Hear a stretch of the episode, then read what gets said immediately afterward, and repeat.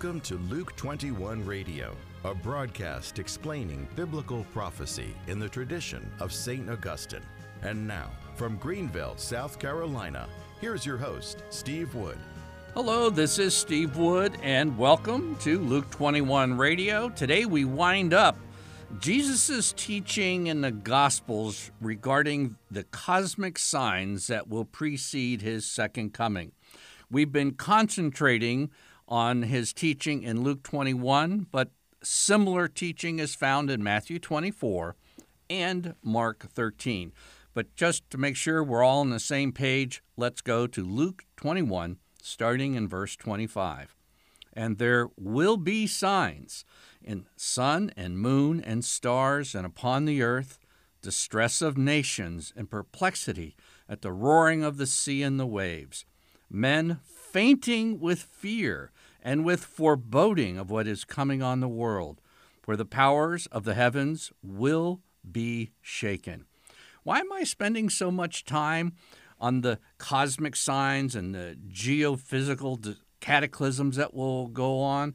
Well, even though the earth will be shaken, I don't want you to be shaken. And the idea Jesus tells us right after this, when all this is happening, and men are literally, not figuratively, literally fainting with fear, you're looking up because somebody is about to return to earth. So this is uh, to be a time to, of faith, not of fear. Now, we said that Jesus is using language from the Old Testament prophets, and he certainly is, especially Isaiah. But here's a question Did some type of earth shaking event occur in Isaiah's day that was a precursor or a preview of the final mega earthquake and shaking of the heavens that will occur before Jesus' second coming?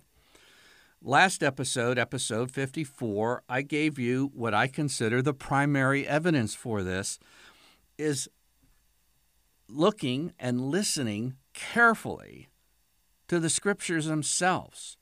And they're not describing simply the fall of an empire. An empire undoubtedly would fall if there was great disturbances and buildings fell, economy was disrupted and such but it was talking about something that the very earth itself, the surface twisting, uh, an earthquakes, mega earthquakes, this type of thing. So I consider that the primary evidence to listen to the scriptures as they are presented to us by the prophets, by St. John, by Jesus himself. And I realize I'm taking a minority position, but I think it's kind of a majority position when I say listen to the scriptures and not necessarily everybody who is telling you this is simply pious metaphor. And I gave you last time, I thought the Navarre Bible and these Isaiah passages did a good job of summarizing exactly what it's saying, not trying to take it and say, no, this is, this is something we don't really need to concern ourselves too much with. But what about some secondary evidence? I like to start at the very top of the list with St. Augustine, as you know, my favorite, the City of God, also a favorite, in chapter 8. And here's what St. Augustine said Who can number the multitude of portents recorded in profane history?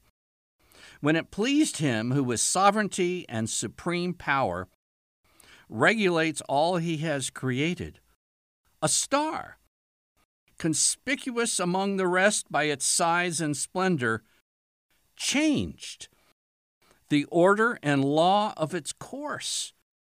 Certainly, that phenomenon disturbed the canons of the astronomers. Unquote. Again, that's from St. Augustine's City of God, chapter 8. He's saying there's been a multitude of times where the normal course of the planets, the stars, or whatever have changed its course. And obviously, this is something that there are times where things are highly unusual.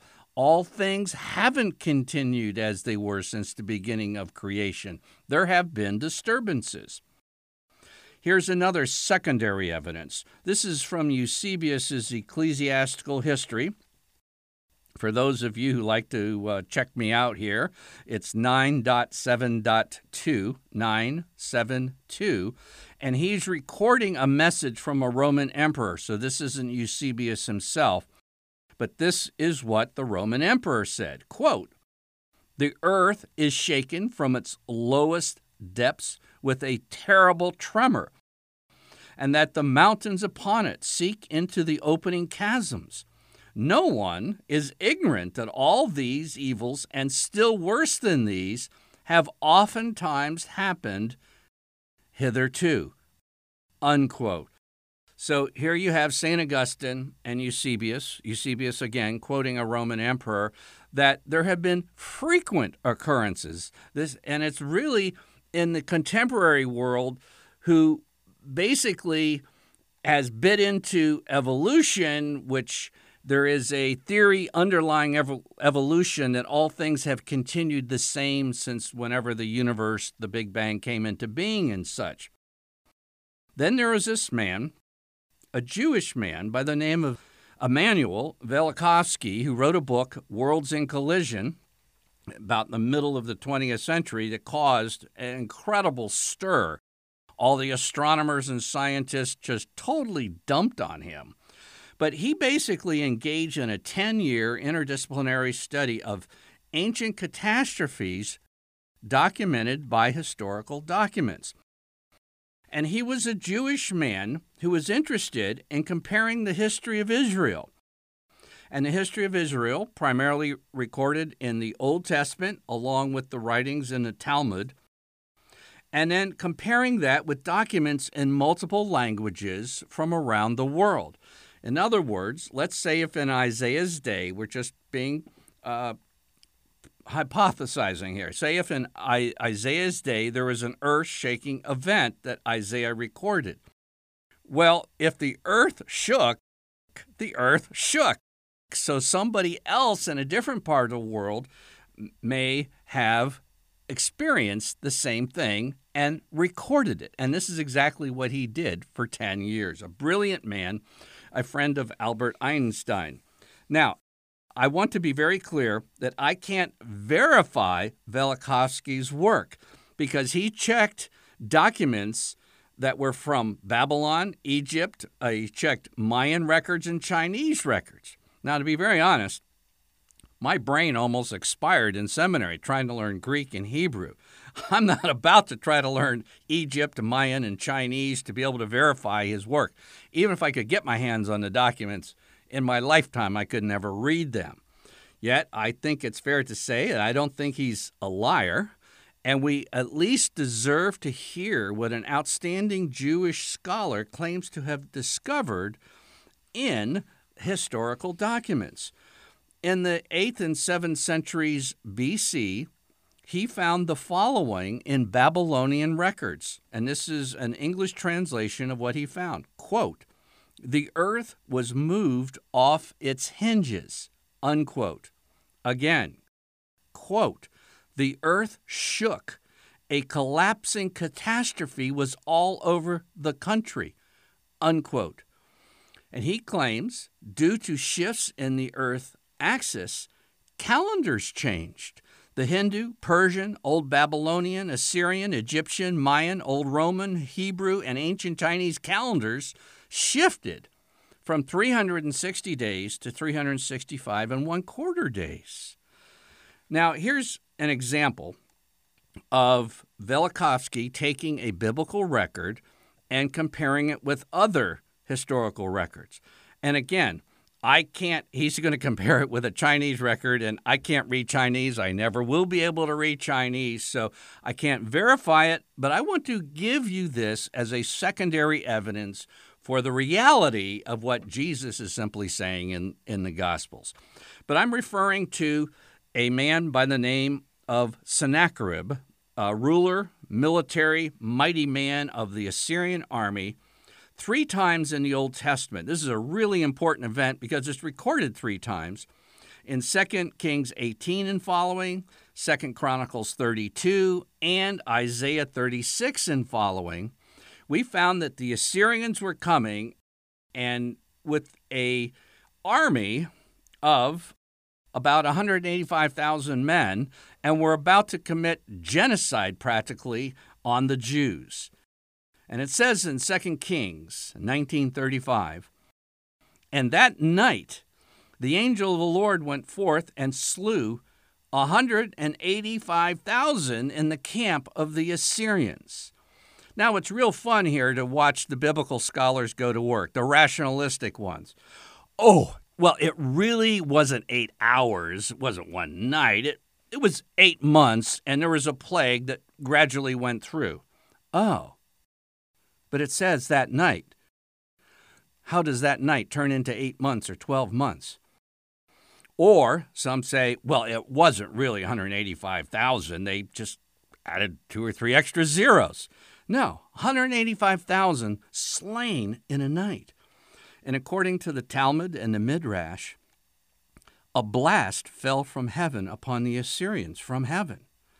And according again to Hebrew sources, the Talmud and the Midrash, this was the first night of Passover in 687 BC just as the Jews were beginning to sing the Hallel, like in English, this would be like singing the Alleluia praise to God. Passover is in the spring. And again, the Talmud and the Midrash record this as 687 BC. Well, Velikovsky went to Chinese records and found out that in March 23rd, 687 BC, there was a cosmic disturbance when the planets, went out of their normal course and the earth shook. Again, this isn't the primary evidence, this is the secondary, but there are things we can't normally explain, and we shouldn't try to explain away, but perhaps look at the historical evidence from around the world and combine that with the scriptural record. Jesus said there will be signs in the sun, moon, and stars, and the earth distress, men fading with fear.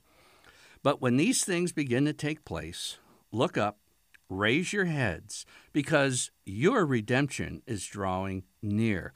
And remember, we've been doing this in depth study on these cosmic disturbances, not for basically theological insight or intellectual uh, appropriation of knowledge but to get our lives straight. Right after this, right after this teaching, Jesus says, Take heed to yourselves, lest your hearts be weighed down with dissipation and drunkenness and the cares of this life. But watch at all times, praying that you may have strength to escape all these things that will take place and stand before the Son of Man. I'm Steve Wood, your host, and you've been listening to episode 55 of Luke 21 Radio.